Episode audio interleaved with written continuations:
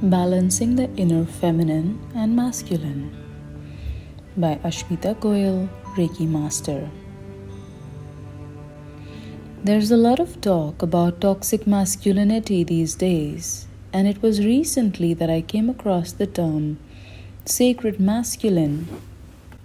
When I realized that I had not heard anyone using this term before, which is a problem because all I seem to read about is toxic masculinity and the sacred feminine. You see, the feminine cannot be sacred until the masculine is sacred too. And the masculine cannot be toxic in isolation. It is important to understand that while we speak of qualities as being masculine and feminine, it does not imply men and women. All of us have masculine and feminine aspects. When one half is suppressed, the other expands and takes over. So, while one may manifest as a toxic aspect, the other is also toxic because it is suppressed and stagnant. A man can have a predominantly toxic feminine, and a woman can have a predominantly toxic masculine.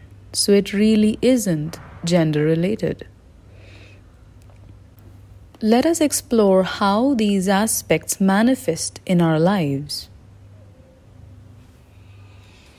The inner masculine represents aspects which cause us to 1. to protect. So, a person with a healthy masculine energy will not abuse power or give their power away. Two, it causes us to achieve and explore.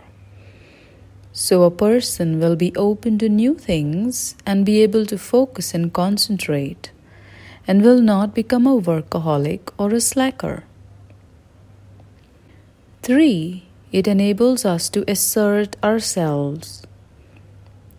So, we express ourselves in balance, and we will not become aggressive or become a pushover taking abuse from other people. And four, it enables us to provide structure. So we have healthy rational thinking and not be overly intellectual or overly emotional. When the masculine energy is in excess, a person will override other people's needs and desires, overstep boundaries through aggression, and be obsessed about what they want. If the masculine is too weak, a person will be a pushover, lazy, tired, and too complacent. The inner feminine represents aspects which cause us to one, to nourish and nurture, and empathize and accept. So, a person with a healthy feminine will nourish others without expectation and provide the space for growth and healing. This person is more open to another's perspective and open to differences in opinions, appearances, and belief systems. Two, it enables us to flow. So we surrender with ease, but will not be a pushover and also will not resist life while still taking required action. 3. It enables us to be vulnerable, to embrace our feelings and the feelings of others, to respect other people's personal space while still being able to hold them in loving awareness. So the person will not smother the other person, will not exploit vulnerability of another through emotional blackmail or shaming, or through other means. And four, it enables us to be resilient.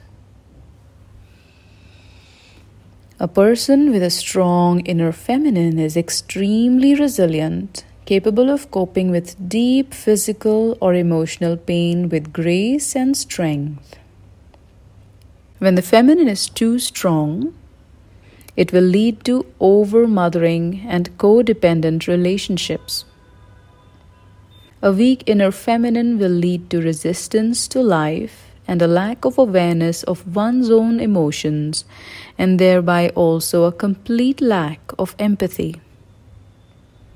A mother with a weak feminine and a strong masculine, for instance, will raise her child like a project, hoping to make an accomplishment by being a great parent and raising the child well. A mother with a balanced masculine and feminine will realize that she is not supposed to make something out of a child, but merely supposed to provide the soul enough space to express itself and its destiny. Balancing the inner feminine and masculine.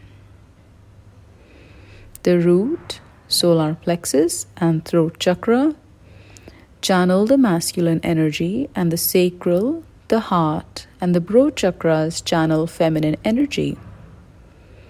Most imbalances in the inner feminine come from a damaged sacral chakra, and most imbalances to the inner masculine come from a damaged solar plexus chakra.